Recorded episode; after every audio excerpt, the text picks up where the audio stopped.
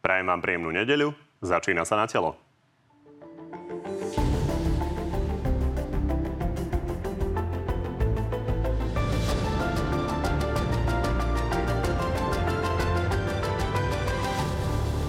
Prvé slovenské migy sú už na Ukrajine. Za stíhačky nám Brusel slúbil 200 miliónov hotovosti a Američania zas obrovskú zľavu na bojové vrtulníky Viper. Za málo peňazí dostanete e, naozaj špičkové technológie. Opozícia tlačí na vládu, aby skrotila potravinovú infláciu. Zastropovanie cien, s ktorým prišli obchodníci, podľa nej nestačí. Na tomto zastropovaní, ktoré predstavili obchodné reťazce, obchodné reťazce len zase zarobia. Rozpadnutá koalícia zápasy s vládnutím tento týždeň nepresadila viaceré návrhy, na ktoré sú naviazané 100 milióny z plánu obnovy. Do konca marca platí koaličná zmluva a žiaľ Bohu niektoré zákony napriek tomu no, neprešli v parlamente. Okrem toho máme pre vás dnes úplne čerstvý prieskum preferencií strán, ktorý ukáže aj to, ako dopadne súboj o prvé miesto medzi Smerom a Hlasom. No a našimi dnešnými hostiami sú šéf parlamentu a Smer rodina Boris Kolár. Dobrý deň. Ďakujem pekne za pozvanie, peknú nedelu. A predseda Smeru Robert Fico, takisto Ďakujem dobrý za deň. pozvanie, pekný deň. Páni, poďme začať tým najaktuálnejším dianím okolo slovenských migov a konkrétne aj tým, že Slovensko má dostať vlastne 200 miliónov v hotovosti od Bruselu. Za túto pomoc za od Spojených štátov 100 miliónov zľavu na letku 12 bojových vrtulníkov Viper. A toto o tom tvrdí minister obrany. Za 340 miliónov dostaneme hodnotu 1 miliardy, vyše 1 miliardy a to je naozaj mimoriadne výhodné. Pán Fico, ja som zachytil postoj hlasu, ale nezachytil som vlastne postoj smeru. Či je to dobrý nápad, nie je to dobrý nápad, ako to vnímate? To je zvláštne, že ste nezachytili naše vyjadrenie, pretože sme v týchto otázkach veľmi aktívni. Pán moderátor, ja by som eh, veľmi rád zdôraznil jednu vec, že nemôžeme prekryť podstatnú skutočnosť a to vie, že odovzdanie migov alebo darovanie migov na Ukrajinu bolo v rozpore s ústavou Slovenskej republiky. Budeme sa tomu venovať Dobre, asi ja- o ja- 5 minút odtiaľ treba- v otázke do- migov. súhlasím, dobre. a že či chcete ešte v tejto spojitosti niečo Áno, robiť. áno. Ale poďme si vyjasniť najprv postoj k tomuto pomerne veľkému obchodu, že ako to vlastne smer e, vníma, pretože Peter Pellegrini, on je spokojný, hovorí, že je to výhodný nákup a že to znamená vlastne kompletné obnovenie vzdušných síl. Dobre. Napriek tomu, že ústavnosť je prvorada a nie je možné ju prekryť žiadnymi obchodmi, ak chcete hovoriť o obchode, my sme toho názoru, že je to taká úplná klasika. Na jednej strane najskôr pán Naď hovoril, že miginy sú šrotom, avšak nejako zľahka zlietli z toho letiska, pán predseda. Až štyri dokonca. Ja predpokladám, že teraz sú už v bojových operáciách. A na druhej strane e, kupujeme, v podstate platíme, doplácame skoro 300 miliónov plus dane a clo za niečo, čo nepotrebujeme. Prosím, prečo nevyťahnete plán nákupu a modernizácie armády nepoviete slovenskej verejnosti, tieto vrtulníky nikdy neboli plánované, pokiaľ ide o Mám naše... tu takú otázku na pána Kolára. No dobre, ja teraz, ja vám do toho nevidím, ale to je pre nás základná vec. Čiže je to opäť úplná klasika. Spojené štáty americké sa zbavujú staré techniky, to sú olietané stroje. Sú to stroje, ktoré nepotrebujeme do našej armády. Ja už len čakám, kedy pán Naď kúpi nejakú ponorku, ktorá bude premávať medzi Bratislavou a Štúrovom. On je schopný všetko. Čiže prosím vás, čo to je za nezmysel? Protiústavne sa odozdajú zadarmo MiG-29, ktoré lietajú. Za to si musíme kúpiť nejaké ste- vrtulníky, za ktoré doplatíme ešte nejakých 400 alebo s a celom 500 miliónov a tvárime sa, a nepotrebujeme to, vôbec to nepotrebujeme, že to je nejaký vynikajúci biznis. Jasný postoj. Pán Naď si zaslúži americké vyznamenanie. Pán Kolár, e, keď sa na to pozrieme, tak naozaj bojové vrtulníky nemala armáda medzi svojimi plánmi, pretože naozaj aj ich prevádzka je pomerne drahá. Takže či je dobrý nápad vlastne prevádzkovať aj letku F-16, aj Black Hawky, aj tieto Vipery? Pozrite sa, e, my by sme týmto mali obnovenú kompletne vzdušné sily, sily e, slovenskej armády. Pán Fico nakúpil F-16, pán Fico nakúpil e, Black Hawky a chýbajú nám už len bojové vrtulníky. Ja sa priznám, že som o tomto hovoril s americkým veľvyslancom ešte predtým, ako vznikla vôbec e, konflikt na Ukrajine, hovorím, že, že jedného dňa budeme musieť e, kúpiť aj zbraňové systémy pre tie Black Hawky, lebo že prvé boli nakúpené len autobusy. Potom teraz sa nakúpili ešte niektoré, ktoré už sú plne vyzbrojené. No a ešte nám toto chýbalo do... E, to, že tam nebolo, to nebolo v pláne armády nakúpiť. Pýtam sa na to, že nemôžem, či na myslím si- to nie je prílišný luxus, bojové vrtulníky a ich prevádzka. No, pozrite sa, pokiaľ to môžeme, pokiaľ to má hodnotu 1 miliardy, je to dobrý obchod. Je to dobrý obchod, treba byť normálny v tomto. Keď za prepačte mi za migy, ktoré by sme už nikdy nepredali. Ale buďme akože reálni, má to hodnotu tých 13 migov alebo 14 migov, jeden musíme zo zákona dať do e, múzea, tak tých 13 migov malo podľa odborníkov hodnotu okolo 20 miliónov. My odozdáme 20 e, týchto v hodnote 20 miliónov odozdáme MIGI uh, Ukrajincom, pomôžeme jednak susedovi, brániť sa proti agresorovi a získame za to 200 miliónov z Európskej únie, ktoré môžeme, pán Fico, dať na sociálnu sféru, môžeme to dať dôchodcom, môžeme to dať matkám s deťmi a môžeme získať za... Nemusíme, veď my to nemusíme zobrať tie, uh, tie, tie vrtulníky, ale je to výhodné, musí to armáda prepočítať, je to výhodné za miliardu dostať vrtulníky, ktoré si zaplatíme len výcvik a nejaké, Dobre, nejakú pre kontext, ešte dodám jeden kontext, lebo hovorili ste kontext Bielej knihy. Mne sa len páči, že nemáme to v pláne, ale nevadí. Nevadí, kúpime. Dobrá kúpa. Nie, nie, nie, že to musíme Kto by nekúpil, keď ponúkajú Američania? Nemusíme to kúpiť. No. Ešte raz, nemusíme to kúpiť. No. To je ponuka z americkej ja strany, to že to môžeme zobrať. Ja na to odpovedám, že je to výsmech, ak bojaschopné miginy dáme na Ukrajinu, bereme vrtulníky, ktoré vôbec nepotrebujeme a za tie vrtulníky ešte musíme zaplatiť 300 miliónov plus daň a slovej trošku rozmýšľajme pre Krista pána. Tie vrtulníky nepotrebujeme. Len preto zase, aby vláda a pán Naď sa ukázali dobrý v očiach administratívy Spojených štátov tento nákup urobili. Veď je to úplný nezmysel. Dobre, ja to už uzavriem, aby sme sa dostali k tej ďalšej téme. Treba povedať, že pre kontext naozaj v Bielej knihe toto nebola žiadna priorita, Biele kniha armády, ale treba povedať aj to, že Československá armáda vlastne pred rozdelením, myslím teraz tá spoločná Československá armáda mala 200 vrtulníkov a 300 bojových lietadiel, takže tie pomery sú trošku iné. Pán Fico, aby sme vedeli, čo, čakajú, čo majú čakať voliči vlastne v prípade, že by ste sa dostali k moci, vy by ste sa snažili ten nákup zrušiť, ak ho schvália. Pán moderátor, viete, eh, ja neviem, koľko má Slovensko dnes tankov. Tieto vrtulníky sú určené na podporu napríklad aj uh, pohybu tankov. Však podľa mňa máme na každý jeden tank jeden vrtulník. To asi nikde na svete takto nebude. Čo treba urobiť v každom prípade je zabezpečiť eh, vzdušnú ochranu Slovenskej republiky, ktorá nie je zabezpečená. Dobre, bola tu možnosť predlžiť zmluvu, abonentskú tzv. zmluvu na používanie MIGov do roku 2023. Vláda to z politických dôvodov neurobila. A dnes je Slovensko plne pod kontrolou cudzích štátov. Náš dušný priestor kontrolujú Češi, Poliaci, chystajú sa aj Maďari. Pokiaľ ide o systémy protizdušnej obrany, S-300 funkčná bola odovzdaná. Dva patrioty Američania stiahli. Vraj má prísť nejaká mamba, ale tá mamba ani zďaleka nemá takú kvalitu ako S-300. Čiže prvou úlohou, ak príde vláda Slovenskej republiky, musí zabezpečiť suverénny taký postup, ktorý, že Slovenská republika sa bude cítiť bezpečne pri ochrane vzdušného priestoru. Pokiaľ ide, no... Tá otázka je jasná. Čiže je tu hodnota toho kontraktu, hodnota zľavy, počet vrtulníkov. Zrušili by ste veď, to, ak by to pán, schválili, pán ak by ste to mali v rukách? Pán moderátor, veď oni sa tak ponáhľajú. Predsa sme počuli, že MIGI majú ísť o niekoľko týždňov. Dva alebo tri dní po schválení na vláde to odišlo preč. Veď to oni všetko zrealizujú. Podľa mňa, keď príde nová vláda, ja neviem, aká tá vláda bude, všetko tu už bude nakúpené, všetok ten šrot tu bude nakúpený úplne zbytočne. Tie Vipery majú prichádzať dva roky, a, takže pýtam no, sa neviem, na to, že či by ste si, to chceli zvrátiť. Určite chceme zvrátiť obsah zmluvy o obranej spolupráci so Spojenými štátmi. Tam by sme chceli rokovať o otvorení tejto dohody, pretože je totálne nevýhodná, pokiaľ ide o suverenitu Slovenskej republiky. A pokiaľ bude mať nová vláda, ja teraz neviem, kto bude vo vláde samozrejme, ak by smer Slovenská sociálna demokracia bol súčasťou novej vlády, tak sa nepochybne na tento nezmyselný obchod, podobne ako nákup ponoriek, pozrieme. Ale Čiže je aj možné, ak by to bolo vo vašej kompetencii a sile, tak by ste to rušili? No nemá význam kupovať, tak asi by sme rokovali. ak nám niekto, Kolár, ak nám niekto, počkajte, ak, ak nám niekto ponúka peniaze, tak kúpme to, čo potrebujeme a nie to, čo nepotrebujeme. Ja by som rád na to zareagoval. Pán Fico, e, vy keď ste v opozícii, e, hovoríte presne týmto, touto retorikou promoskovskou a protiamerickou a tak ďalej. Ale keď vládnete, tak kupujete F-16 za 2 miliardy, kupujete e, Black Hawky za e, stovky, stovky miliónov. Nemáte s tým absolútne problém. A keď treba ísť bojovať popri e, Američanov do Afganistanu, vyšlete tam našich vojakov, ktorí tam umierajú.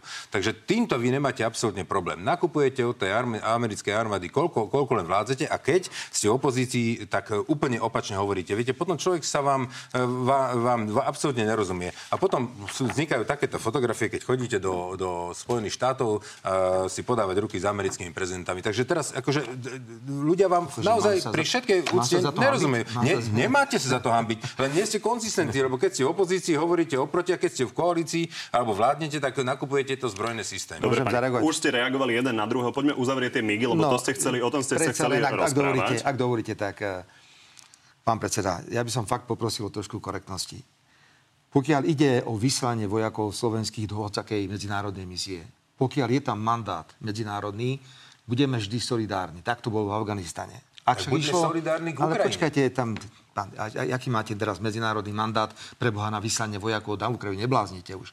Ak išlo o Irak, v Iraku nebol medzinárodný mandát, bolo to ropné dobrodružstvo Spojených štátov, tak sme stiahli tých našich vojakov z Iraku. Prosím, odlišujte zásadné veci. Smer sa vždy správal, na rozdiel od vás, v zahraničnej politike suverénne a vždy sme trvali na tom, že musí byť dodržaná predovšetkým medzinárodná dohoda alebo medzinárodné právo, ak medzinárodná dohoda nie je, nie je spísaná. Dobre, Prečo to pani. nemôžeme tak suverénne povedať? Ja viem, že ste z toho všetci Nie, nervózni. nie Počkajte. Nie, pán predseda, že Ja dobre, som teraz, na správnej strane, pán ja, ja, chcem, ja chcem povedať, že vy ste vo vláde, podpísali ste absolútne nevýhodnú zmluvu so Spojenými štátmi. V poriadku, ak budeme my vo vláde, pokúsime sa ju otvoriť a napraviť. Ak dovolíte, ak budeme my vo vláde, ja neviem, či budeme, ja naozaj neviem, čo bude po parlamentných voľbách, tak snáď my budeme rozhodovať, alebo kto iný bude rozhodovať, čo sa bude alebo nebude kupovať. Všetci vieme, že tie vrtulníky sú nezmysel, že ich nepotrebujeme, že nám ich Američania natlačili. Prečo za peniaze, ktoré na Slovensku môžu prísť... nie je pravda. To je, Dovezli ste zase autobusy. nerozpráva- Prosím vás, nerozprávajte. Je tu predsa plán modernizácie armády Slovenskej republiky a ten jasne nastavoval, čo bolo alebo Dobre, nebolo pani. treba. Už ste reagovali a reagovali navzájom dvakrát, takže poďme uzavrieť e, to stanovisko k MIGom. Hlas tu totiž vlastne minulý týždeň v Načelo povedal, že pre ňoho je to uzavretá téma. Poďme sa na to konkrétne pozrieť. Kto to povedal? Prepáčte. Hlas. Je hlas. V tomto sme konzistentní, je to zodpovednosť vlády, rešpektujeme to a otázka MIGov je pre nás na túto chvíľu uzavretá. Pán Fico, vy ste hovorili o tom, že uvažujete o nejakej žalobe na prezidentku, čiže čo chcete ešte v spojitosti s tými MIGmi robiť? Nie, My sme o žiadnej žalobe nehovorili. Hovoríme o To tom... máme žalovať prezidentku? No, tak znela otázka, pretože to nemá žiadny zmysel. Jediné, čo môžeme v tejto súvislosti urobiť, je podať trestné oznámenie, to je pripravené, bude podané zajtra. Je to trestné oznámenie, ktoré smeruje k všetkým členom vlády, ktorí rozhodovali. A v tomto trestnom oznámení hovoríme o podozrení zo spáchania trestného činu zneužívania právomoci verejného činiteľa a porušovaní povinností pri správe cudzieho majetku. Plus k tomu treba ešte dať aj sabotáž. My sme presvedčení, že nemôže vláda rozhodnúť, keď nemá na to právomoci a keď je to v príkrom rozpore s ústavou Slovenskej republiky. Ak niekto porušuje ústavu otvorene, nehanebne, bez akýchkoľvek zábran, musí prísť nejaká zodpovednosť. To je náš postoj, ktorý urobíme. Vy za tým rozhodnutím stojíte. Pozrite sa. Toto má plne v kompetencii vláda.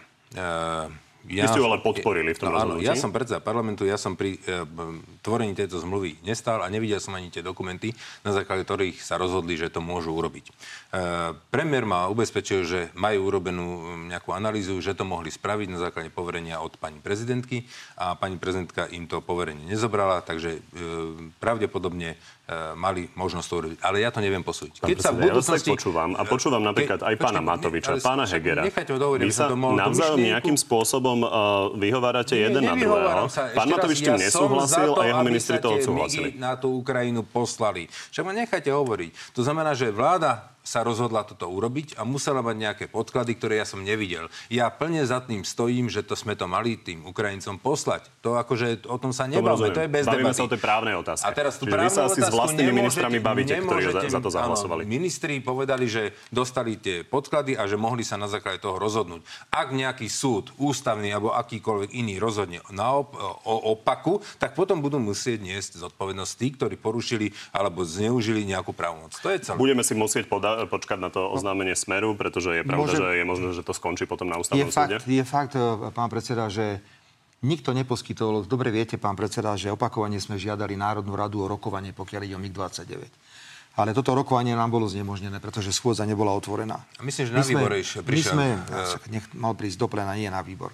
My sme jasne žiadali, predložte nám právnu analýzu, ktorá oprávňuje vládu Slovenskej republiky v demisii. Vláda je v demisii urobiť takéto vážne medzinárodné rozhodnutie, ktoré sa týka zahraničnej politiky. Nikto nikomu nič neukázal. Jediná analýza, ktorá je k dispozícii, je tá, ktorú si dalo vypracovať stále zastúpenie Európskej komisie v Bratislave na právnickej fakulte. A viete, že táto analýza právnickej fakulty jednoznačne hovorí, že vláda Slovenskej republiky nemala oprávnenie podľa ústavy. My nemôžeme prekrývať hrubé porušovanie ústavy tým, že tu bavíme o nejakých nezmyselných vrtulníkoch. Bude ústava rešpektovaná alebo nie rešpektovaná? Vláda je v demisii.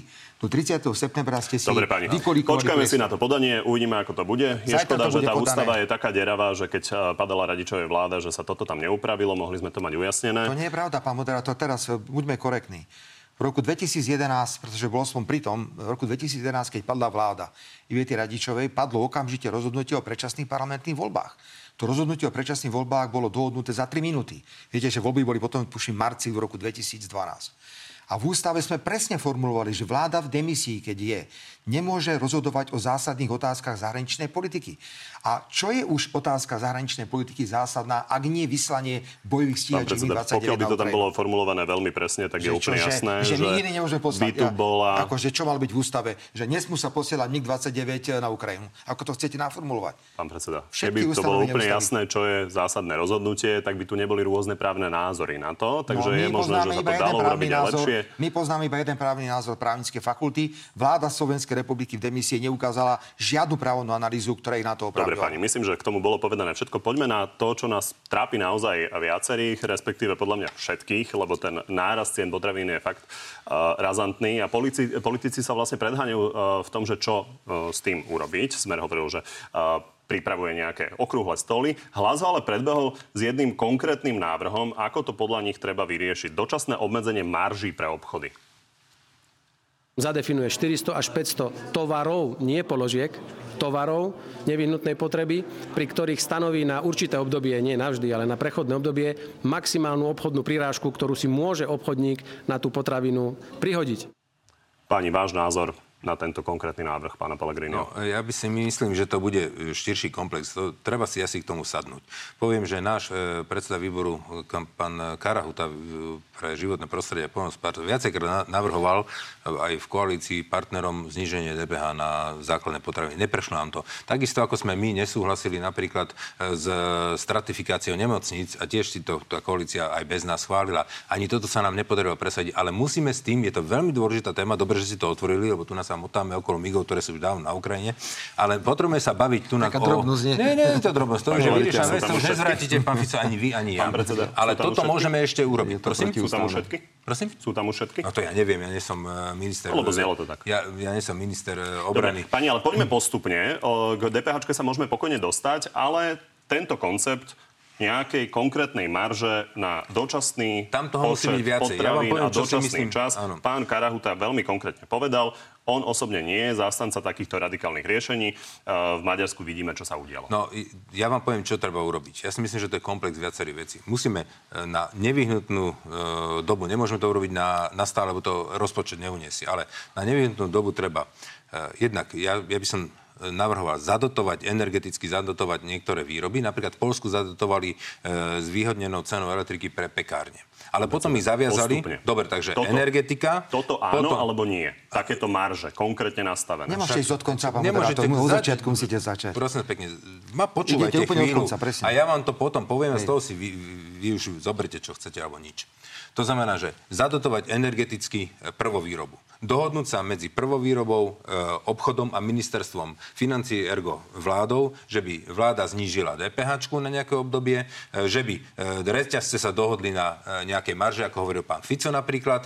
A takýto, takéto niečo musíme urobiť, ale to musí byť celá škála vecí. To nemôže byť len DPH, lebo si to ten reťazec nechá a má väčší zisk. Tu na pán Fico zvolal okrúhly stôl, alebo myslím, že to bol pán podpredseda pod gestiou pána podpredseda Blanára. A ja tam toho našeho predsedu do výboru pošlem. Som zvedavý, či sa pridajú ostatné e, koaličné alebo opozičné strany. Ja si myslím, že to je tak palčí dôvod a taká dôležitá vec e, do budúcna, aby sme riešili vysokú cenu potravín, že si musíme všetci sadnúť a nájsť koncenzus. Takže ja som za každý rozumiem, jeden Je to konkrétne návrh. niečo na stole. Pán ano, Karahuta, váš pán Karahuta povedal, ja osobne nie som zástanca také radikálne riešenie do obchodných systémov, pretože sa nám to vráti späť. Vidíme, čo sa udialo v Maďarsku. Stalo, Budete o tom rokovať, to ešte nemáte názor, chápem, uvidíte, akým spôsobom to upraviť. Pán Fico, uh, vy si viete predstaviť, že tie marže by niečo vyriešili a potom sa ešte dostaňme k tej DPH, hovoríte, ja vás, pomôže. Ja vás znovu poprosím, začínate úplne od konca. Nebudem už teraz pripomínať, že 9 schôdzi Smer navrhoval vrátanie riešení, ani jedna schôdza o vysokých cenách potravín nebola otvorená vládnou koalíciou. Teraz, keď je veľký problém, tak už som dokonca aj včera počul, že sa stiažuje vláda, že ju nepozývajú na tieto stretnutia. No to je svetový rekord, že vláda sa stiažuje, že opozícia ju nepozýva na nejaké stretnutia.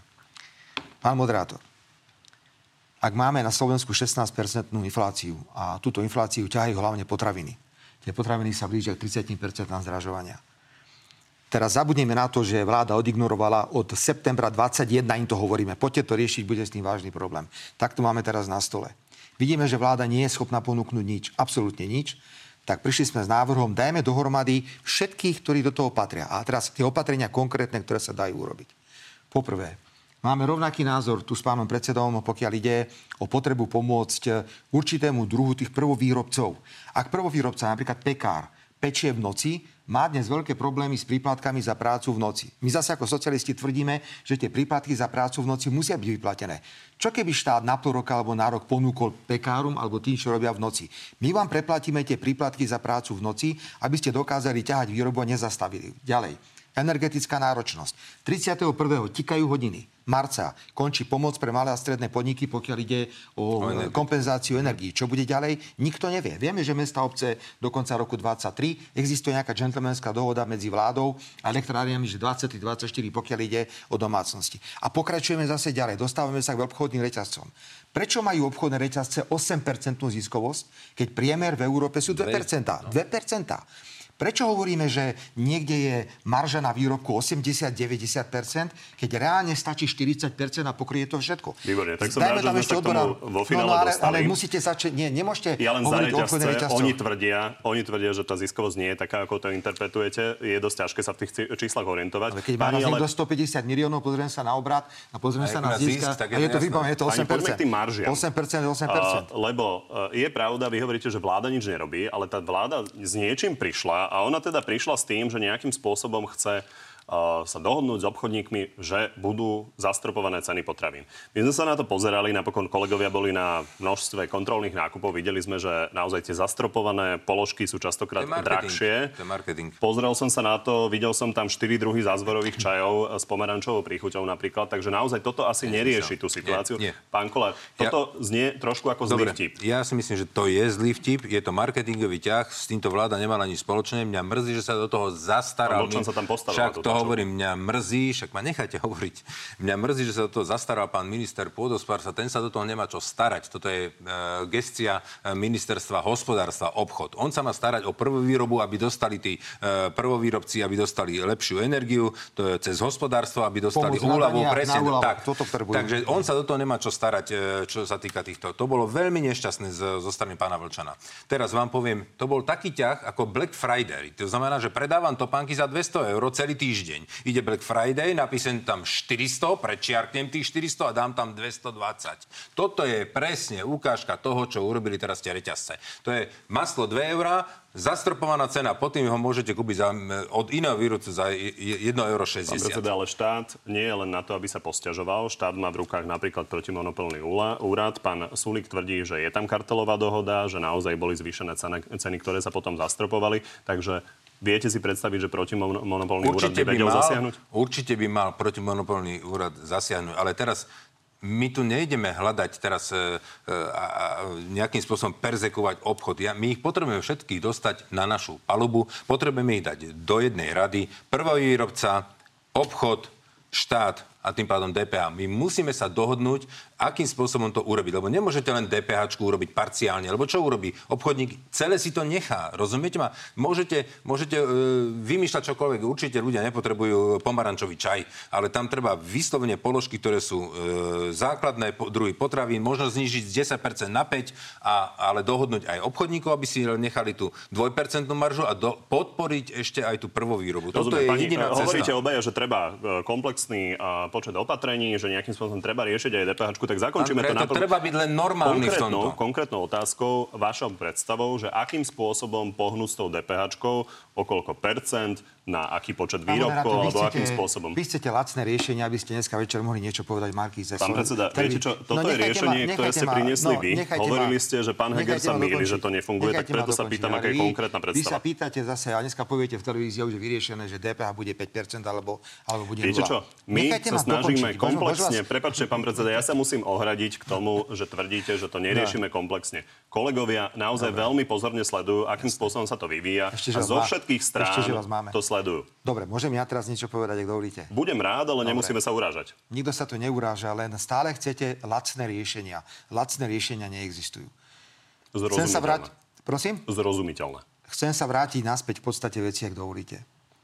Nemôže byť výsledkom zastropovania toho marketingového, čo urobili obchodné reťazce, to, že na Slovensku, ja som to už hovoril aj včera, si kúpite vajíčko e, z klietky drahšie, ako si kúpi Rakúšan vajíčko z voľného chovu a tam má ten Rakúšan 4 krát väčší plat. Nemôže to dopadnúť tak, že zastropovaný nákup na Slovensku, keď to dám na české koruny, o 40 českých korún drahší ako nezastropovaný nákup Českej republike. Preto ja vítam, a teraz to naozaj oceňujem, napriek tomu, že mám s pánom predsedom rozdielne názory, lebo sme spolu o tom hovorili že prídu predstavitelia aj tohto výboru vašeho, pán Karahuta, vo štvrtok. My sme tam dali dohromady všetkých, pretože tieto veci sa dajú riešiť len v silnom sociálnom dialogu, to inak nejde. Nemôžete sa baviť len s obchodnými reťazcami. Musíte sa baviť s predstaviteľmi ministerstva financií, musíte tam mať odborárov, musíte tam mať prvovýrobcov, pekárov, hydinárov, mliekárov. Všetkých tam, všetkých tam musíte mať a musíte prijať rozhodnutia. Potom, keď to rozhodnutie neviete dohodnúť, napríklad pri minimálnom mzde platí. Pokiaľ sa dohodnú sociálni partnery, platí dohoda. Keď sa nedohodnú, rozhodne vláda. Takže prosím, nehľadajte lacné riešenia. Vo štvrtok ste všetci vítaní. Ja ďakujem, pán predseda, za ochotu zo strany Sme rodina poslať tam predsedu. Všetci potvrdili účasť. Ja si myslím, že budeme schopní pomenovať tie veci veľmi presne. Dobre, a možno prídeme aj s niečím, pán predseda, že si povieme spoločne. Možno. Poďme na mimoriadnu schôdzu Národnej rady a skúsme to presediť na schôdzi Národnej rady. Ja sa to nepýtam samoučelne, lebo vy hovoríte, vy hovoríte, že to nie je lacné, respektíve, že nechcete lacné Ale tým riešenie. ľuďom treba pomôcť. A ja len hovorím, tak... že tá DPH je príjmom štátu, takže je samozrejme otázne, čo si môžeme dovoliť a akým spôsobom sa s tým vysporiadať. Pán Kolár, uh, máme teda priestor na nejaké stovky miliónov, ktoré by sme dali do zníženia DPH? Pozrite, uh, teraz sme zdanili Slovnaft. Ano? Ja si myslím, že aj, aj z toho mimoriadného odvodu by sme vedeli uh, podporiť na toto obdobie aj DPH na zníženie potravín. Viete, uh, hnutie Sme rodina je normálna strana, ktorá používa zdravý sedliacký rozum. Keď sa nám niečo nepáčilo, za nami došli odborári e, lekársky a povedali, že stratifikácia nemocníc je hlúposť, došli za nami primátori, starostovia, tak sme to nepodporili. A rovnako, keď teraz pán Fico hovorí o tomto, že tu nás sa musíme všetci spojiť a musíme urobiť, e, vyriešiť ten problém s tým potrebami, tak sme normálnou stranou a preto sme ochotní rokovať a pomôcť tým ľuďom pre Boha živého. Dobre, Treba pani. sa e, správať v tomto konzistentne a nie vo všetkom hľadať len politiku a politikárčiť. Som rád, že sme sa dopracovali k niečomu konkrétnemu moderátor, s tou vlastnosťou sme sa asi nerozumeli. Ja som povedal, že nehľadajme jednoduché riešenia, ktoré nemajú svoj obsah. Všetko stojí peniaze. Štát bude musieť vynaložiť určité finančné prostriedky, ak napríklad bude chcieť pomôcť s odvodmi, s daňami alebo napríklad s tými príplatkami za prácu v noci. A bol tu spomenutý ten odvod, pokiaľ ide o tzv. lacnú ruskú ropu. Veď tu je iný plán. Veď tu niekto rozpráva, že tie peniaze treba rozdať počas volebného dňa 30. septembra, aby každý, kto pôjde voliť... No, tak dúfam, ja že... som ochotný to dať na no, DPH. To, to, je najlepšie riešenie, ktoré môžeme no? urobiť. Dúfam, že tá hlúposť z dielne Matoviča neprejde. Nesmiete to podporiť, pán No my to asi ťažko podporíme. Dobre, pani, takže budú okrúhle stoly a dopracujeme sa tak teda ku komplexnú riešení. Poďme na ten avizovaný prieskum, lebo je pravda, že mnoho ľudí na to čaká, lebo nastali tam veľmi neobvyklé medzimesačné posuny. To sa ne, nedieje často. Takže tu sú výsledky. Na prvej priečke je po dlhom čase zmena. Prvý smer má 17,5%, druhý hlas 17%, tretie progresívne Slovensko 12%, nasleduje Republika, ktorá má 9,5%, Smerodina 7,7%, KDH takmer 6%, SAS 5, podobne ako Hegerovi demokrati. Ďalšie strany by už skončili pred bránami parlamentu. Necelých 5% má Aliancia, niečo vyše 4 Oľano, 3,5 SNS, Kotlebovci pod troma, a zvyšok strán je už na úrovni štatistickej chyby. Napríklad koaličné za ľudí má len 1%. Pani, nejaký komentár? Ak dovolíte, začnem ja.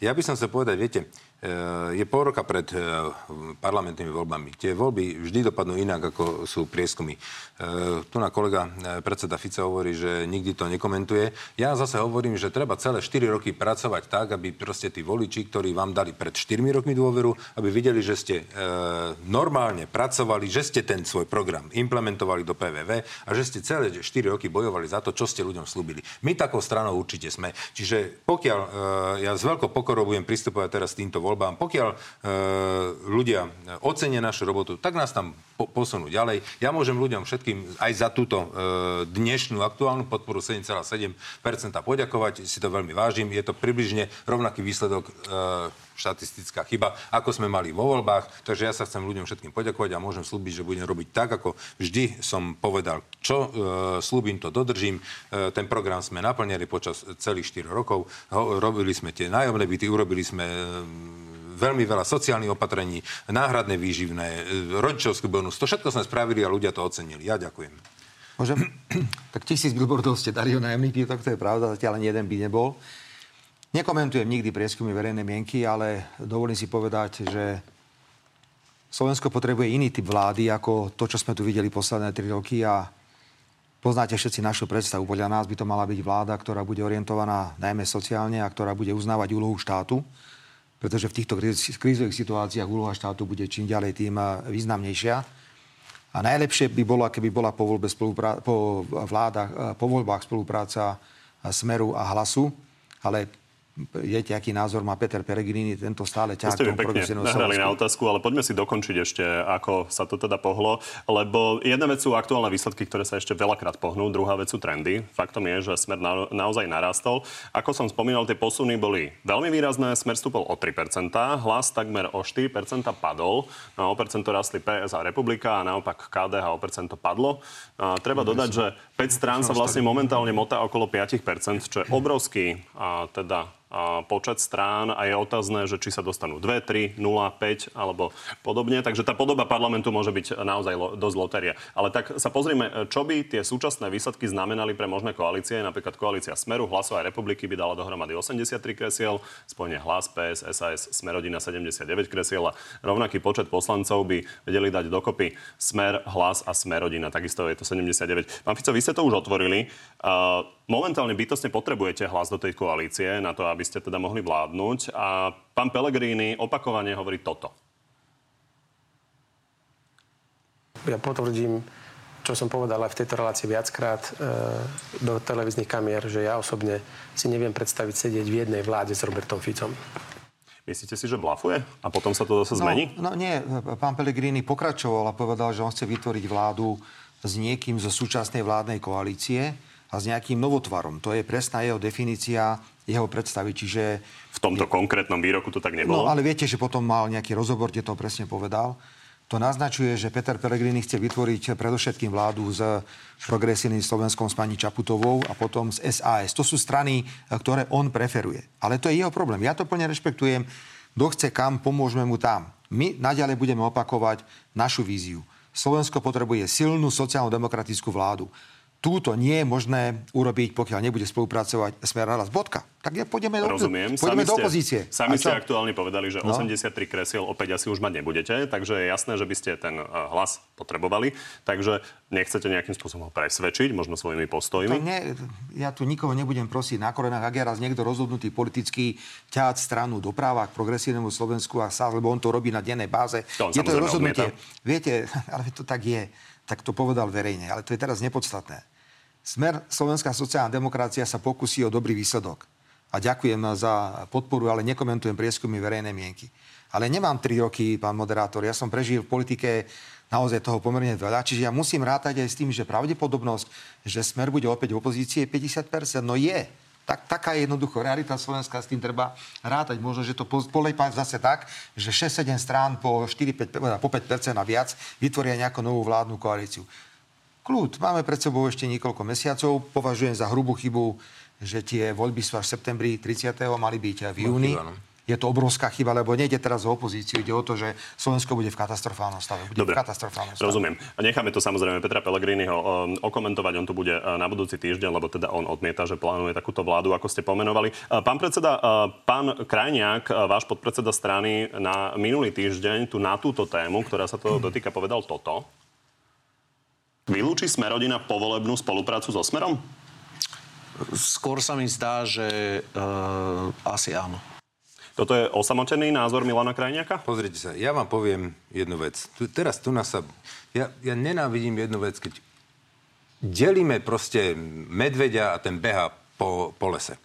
Najprv sa musíme dostať, nechajte ma minútku. To je Nech, najprv sa musíme dostať, áno, ja vám poviem, najprv sa musíme dostať do parlamentu. Ja s pokorou pôjdem do týchto volieb. Keď nás tam uh, voliči pošlú a dajú nám tie preferencie, aby sme mohli uh, zo, ísť do toho parlamentu, tak potom samozrejme budeme zháňať uh, alebo rokovať o, o nejakej part, uh, s nejakým partnerom. A poviem vám, koho uh, potom budem asi hľadať. Tak ja, sú také tri body, vlastne tie hrany toho trojúnika, kde by sme sa chceli vidieť. A nechcem nechcem dopredu povedať s tým lebo zomrme na krásu. Takže v prvom rade e, poďme so stranami, ktoré sú ochotné náš program zapracovať do programového vyhlásenia vlády. Ďalej, musia to byť strany, ktoré majú vysporiadanú e, problém alebo otázku holokaustu, slovenského národného povstania a bývalého štátu prvého e, Tisovho. No a potom samozrejme je to tretí bod, e, je to medzinárodné ukotvenie. Toto sú naše priority. Kto sa tam zmestí, tak ten tam bude. Dobre, ja len vysvetlím, že pán Krajniak to teda nehovoril úplne náhodne. On hovoril, že napríklad to, že pomenúva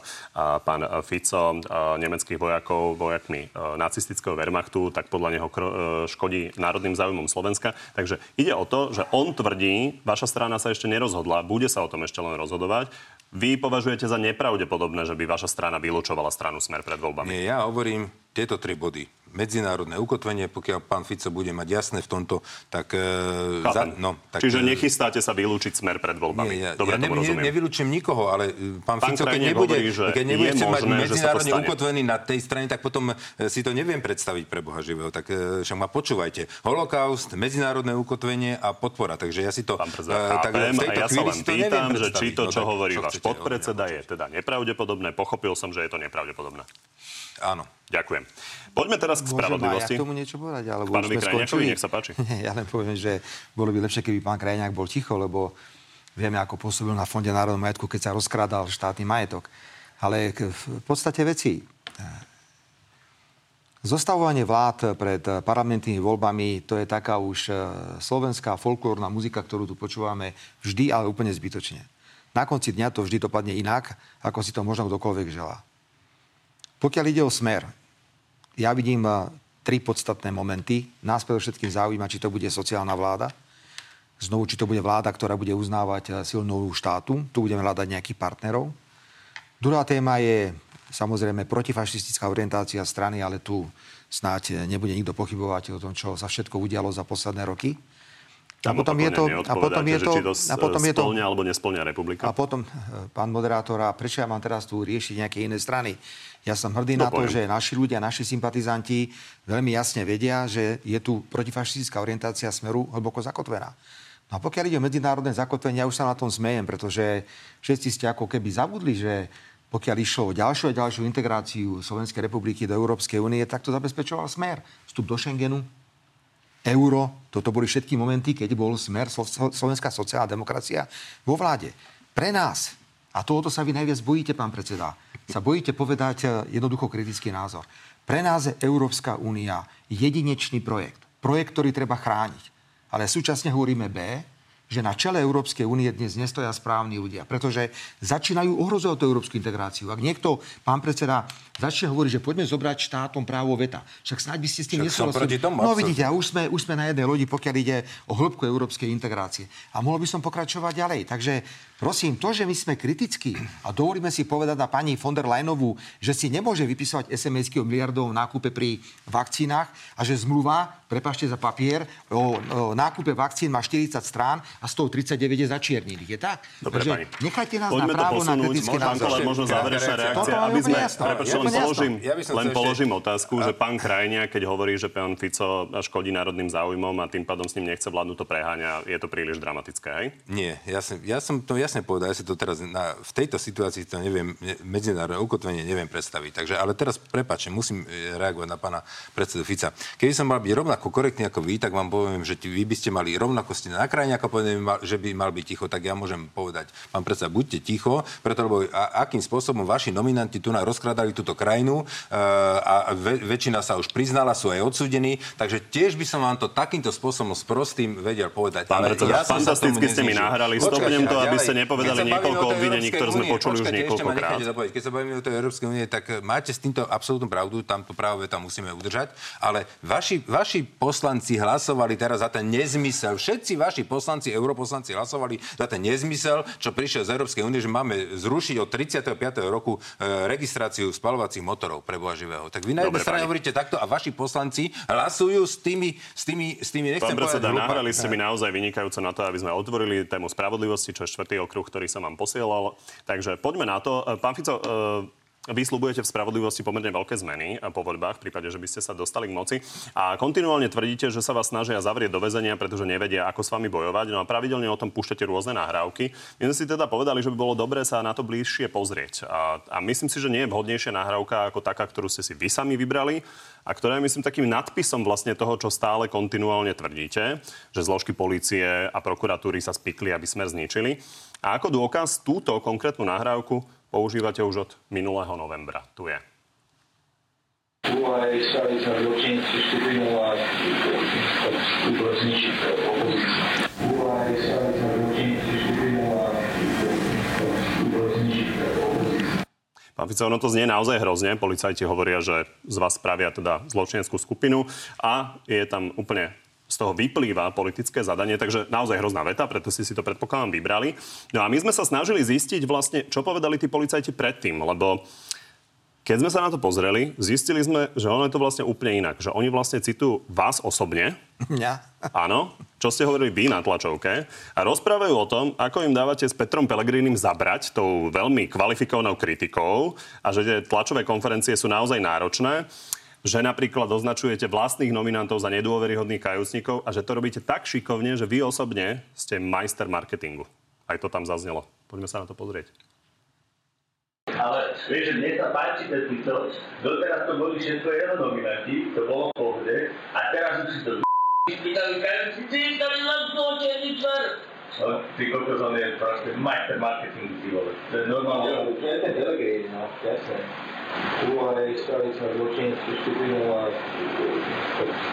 je to dosť nekvalitné. Poďme si to ešte raz vypočuť, aby všetci to počuli, aby vedeli, o čom sa budeme rozprávať. Pozrieme, pozrieme sa na to. Ani na to. Ale mne sa páči ten Fico. Doteraz to boli všetko jeho nominanti, to bolo v pohode. A teraz už si to spýtali kajúci, ty tady len zločený tvar. No, ty kokos, on je proste majster marketingu, ty vole. To je normálne. To je ten delegate, jasne úvahy stali sa zločinskú skupinu a Zase zhody, to je zaujímavé, lebo no. samozrejme Našou úlohou je ukazovať, prepačte, ja len dokončím no, otázku a samozrejme, e, nech sa páči, budete reagovať. Uh, ide o to, že my naozaj snažíme sa ľuďom ukazovať fakty a ich názor samozrejme no. na to je na nich. Takže otázka je, že prečo ste si vystrihli, že ste majster marketingu a že je to vlastne citácia Roberta Fica. Prosím vás, my sme všetko, čo uverejnili, citovali z uznesenia generálnej prokuratúry, ktorým bola zamietnutá sťažnosť Čurilovcov, pokiaľ išlo o znesenie obvinenia. Okrem tohto ja výroku... Jedna vec je, čo citujete, druhá no, vec je, čo ste si pustili na tej tlačovke, to sme ale videli. Čo to mení na tom, ale počkajte, veď ste sa sám to teraz, nebolo z uznesenia. Vy ste si teraz sám vrazili môž do brucha, nerozumiem tomu. To je samozrejme Predsa, váš názor, ja budem veľmi rád, keď to vysvetlíte divákom. My, my, my, my veľakrát predkladáme rôzne nahrávky. Napríklad teraz je nahrávka pána Kalavského na súde, ktorý jednoznačne hovorí, Venujme že povedal, sa tomuto, prosím. No, počkajte, však dokončím myšlienku, lebo zase už sa vám to nepáči. Nie, mne sa to páči, Repa, mne ide o to, že máte Repa, veľa hodín tlačoviek a musíme rozobrať niečo konkrétne. No tak vybrali ste si to, čo pomáha Čurilovcom, ako obyčajne. Nie, ja som si... Pomáha to Čurilovcom? Prosím? Pomáha to Čurilovcom? No chcete im pomôcť, chcete tvrdiť, že my tu falšujeme nejaké nahrávky. Ja sa snažím ľuďom ukázať kontext, ktorý ste vy zamlčali. Dobre, nechajte ma dokončiť ešte raz prokurátor špeciálnej prokuratúry Repa, a máme to nahraté, hovorí to Kalavský, sám si pýta, dajte sem všetky dôkazy na smer, musíme ten smer zlikvidovať. Z tejto nahrávky, ktorú ste pustili, jednoznačne vyplýva, jednoznačne, že je úloha politická, veď predsa to povedal aj pán Heger, aj pán Matovič, že do 30. septembra treba držať túto vládu, aby orgány činné trestnom konaní mohli dokončiť svoju robotu voči opozícii. Ja nechápem, na čo ste to ukázali. Vy ste vlastne potvrdili to, čo my stále hovoríme. To je samozrejme váš pohľad. Je to tak, ale ja som, ja som si naozaj uh, dal tú prácu, že niektoré vaše hodinové tlačovky som si pozrel ešte znova a znova. A viete, čo som našiel dva dní vlastne pred tým, ako vzniklo tá, toto odpočúvanie? Vy máte veľmi dobrú pamäť a naozaj sa v tom dobre orientujete. Uh, Neviem, Dva dní predtým no? ste mali tlačovú konferenciu, kde ste avizovali, že idú urobiť smer, zločineckú skupinu, zločineckú organizáciu, chcú zničiť opozíciu. Ale to nám hovoria všetci Čiže policajti. oni vlastne to citovali hovoria. to, čo vy ste tam hovorili a hovorili, že to robíte majstrovsky, že ste fakt majster marketingu. Pán moderátor, nechápem, že kde teraz cielite ešte raz. Dali ste dôkaz pred celou slovenskou verejnosťou, že vyšetrovateľia Národnej kriminálnej agentúry chcú urobiť zo smeru zločineckú skupinu. Veď ju urobili. Veď predsa mňa v apríli spoločne s Robertom Kaliňákom obvinili zo založenia zločineckej skupiny A vy sa samozrejme na tom výbore môžete zabávať, ale ja som skoro skončil vo väzbe. A ja by som v tej väzbe Ja bol za dve, za dve tlačové konferencie, ktoré som urobil, som skoro skončil na dva roky vo väzbe a hrozil mi 13-ročný trest. Takže toto nie je na zábavu. Ak hovoria títo vyšetrovatelia opakovane, že úlohou je zničiť smer a kriminalizovať tento smer, tak ste dali jasný dôkaz. Nechápem, na čo ste to vôbec vytiahli. Teraz Pán predseda, čiže vy tam nepočujete... Nie, ja tam nepočujem. Ja tam Vy, počujem, vy, vy že tam nepočujete, že oni hovoria, že, Že- ste majster marketingu a že to, akým spôsobom Ale- som prepačte, ja- popierate tie vyšetrovania a to, čo vy ste hovorili A dva dní predtým na vlastne, prepačte, dokončím jednu vetu a potom môžete pokra- Ja pokračovať. sa mám vlastne nechať zatvoriť dobrovoľne, aby bol svetý pokoj. To je neuveriteľné. To vôbec netvrdím. No a tu ide o teda? vyjasnenie toho, čo ste si vy sami vybrali. My sa snažíme dávať kontext. Vypýtali sme si to od advokáta tých policajtov Petra Kubinu. Išlo nám o Je to, tu aby videli ľudia, čo sa tam presne Je tu deje už a 7 mohli si alebo urobiť 8, názor. je tu už 7 alebo 8 nahrávok, ktoré potvrdzujú, že jasný politický pokyn smeroval k vyšetrovateľom NAKA a prokurátorom špeciálnej prokuratúry. A vy ste to teraz potvrdili v, v priamom prenose. Pán moderátor, veď oni to urobili. Rozumiete tomu? Ja som dostal obvinenie, že som založil zločineckú skupinu za to, že som zorganizoval dve tlačové konferencie proti Kiskovi a proti Matovičovi. Od samého začiatku je evidentné, že aj ten termín 30. september má smerovať k tomu, aby nás ešte pozatvárali. Sú tu ďalšie nahrávky, ktoré to potvrdzujú. Takže teraz neviem, prečo spochybňujete niečo, čo je úplne jasné. Ešte to vyplýva Ja sa snažím nahrávky. ukazovať verejnosti celý obraz, Som to, aký názor, Som priemerne inteligentný. To, aký názor teraz si to na som to urobí, je úplne v poriadku. netuším, o čom toto celé bolo. Netuším. Potvrdili ste... ja, ja som veľmi rád, že hovoríte svoj pohľad na to. Potvrdili ste priamo prenose, že tu je jasná politická objednávka na likvidáciu z toho Ďakujem dosť vyplýva, to že vaša interpretácia toho, že vlastne celé je to na politické zadanie a že nejakým spôsobom teda uh, tí policajti vás necitujú, vyplýva jasne, že citujú vlastne Roberta Fica, ktorý toto hovoril. a na čo bolo treba zatvárať Roberta Fica za dve tlačové konferencie do väzby? To nie je likvidácia. Pán predseda, to je vaša interpretácia. My, my, No ja- mimochodom, ja- budeme tu mať uh, pána Mikulca a opäť sa ho na to budeme Ale pýtať. nikto nie je v tejto veci, ktorá je uzatvorená generálnym prokurátorom, obvinený zo žiadnej korupcie.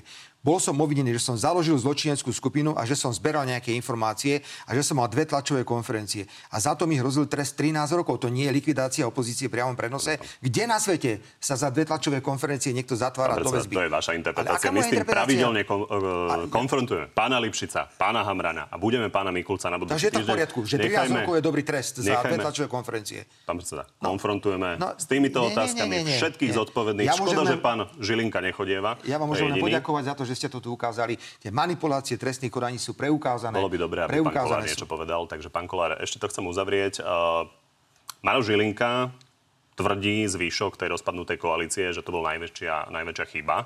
Uh, to vy vidíte úplne uh, inak. Chcem Samozrejme. sa opýtať na pána Lipšica.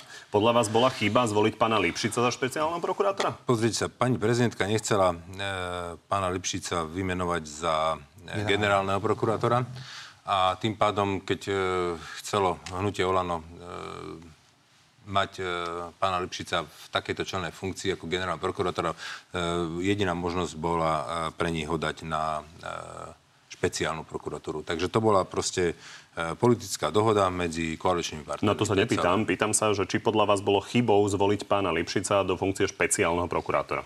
Viete, e, to ukáže budúcnosť. Ja nebudem hodnotiť, ja som Viem, že politik. chcete vládnuť ja, hlasom a oni ja tak nebudem, naznačujú, že možno, že by sa ho chceli zbaviť, ja takže či s tým budete hodnotiť, súhlasiť. ja nebudem absolútne hodnotiť e, ani pána e, špeciálneho prokurátora. To nech e, si hodnotia druhý, alebo ústavný súd, alebo Štrásburg, keď urobia nejaké pochybenie, čo sa aj Dobre, rozumiem. stalo. Čiže za chybu to nepovažujete a moja otázka smeruje k tomu, že v prípade, že by napríklad hlas, s ktorým si viete pokojne predstaviť vládu, chcel zmeniť zákon tak, aby sa zbavili pána Lipšica, či by ste s tým mali problém?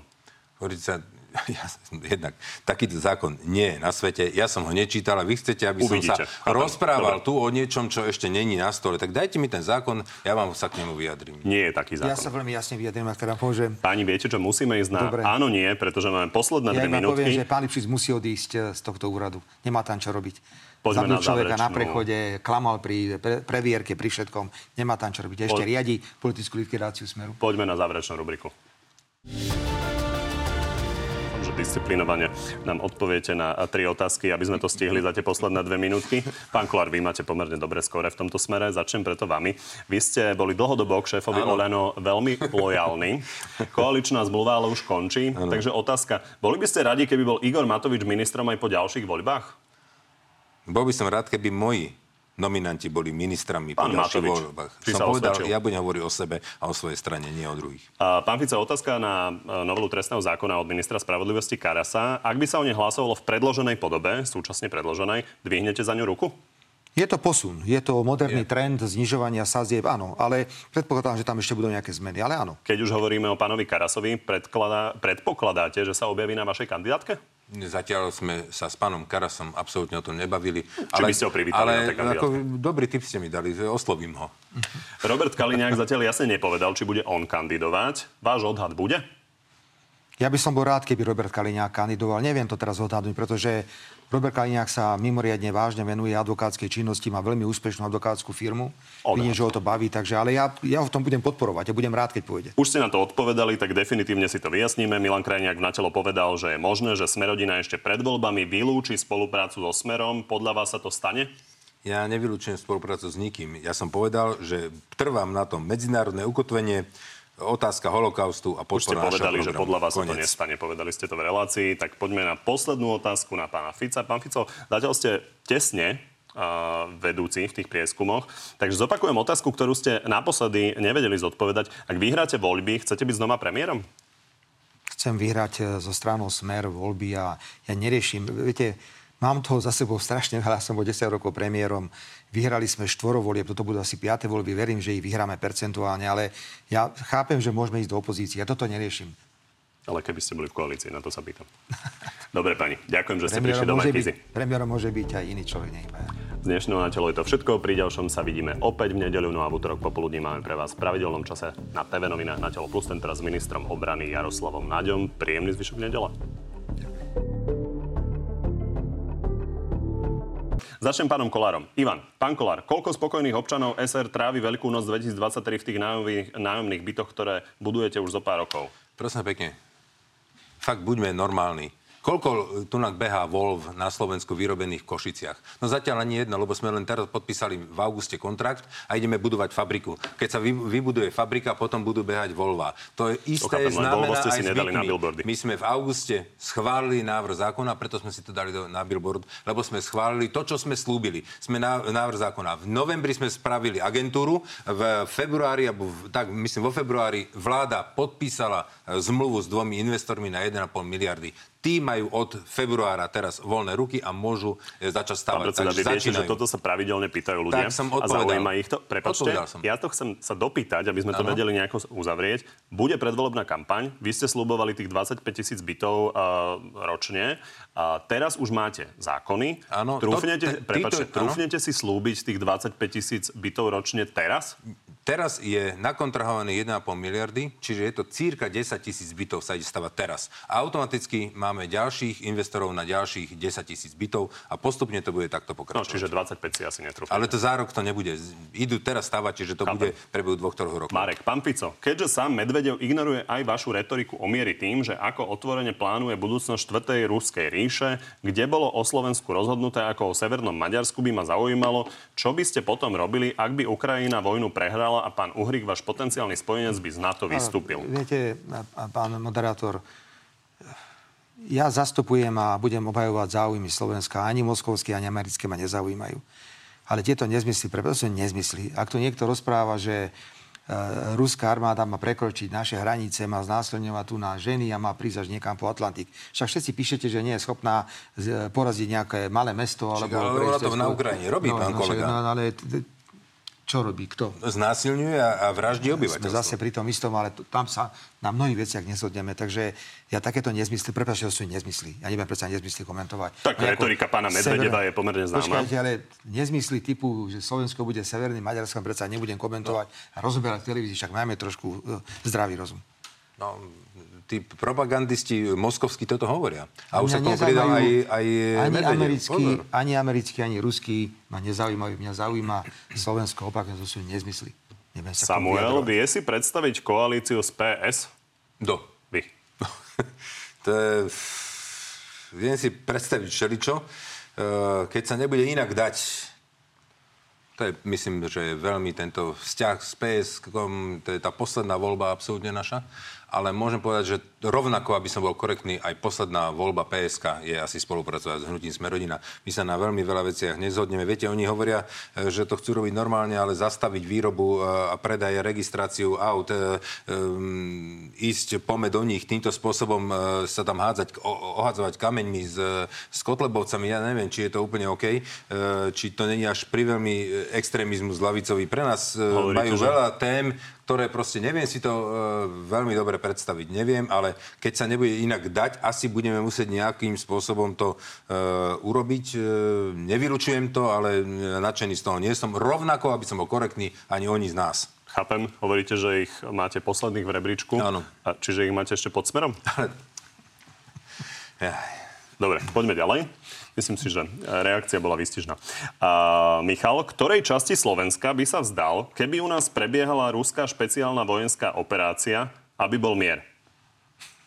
Takáto situácia nemôže nastať, pretože Slovensko je členským štátom NATO a automaticky nastupuje článok 5 Atlantickej zmluvy. Takže opäť na tieto nezmyselné špekulatívne otázky nebudem odpovedať. Dobre, tak hovorili ste ani, že nebude vojna na Ukrajine a nakoniec sa uskutočnila. Takže Julius, v akej výške by chcel dostávať na dôchodku rodičovský bonus?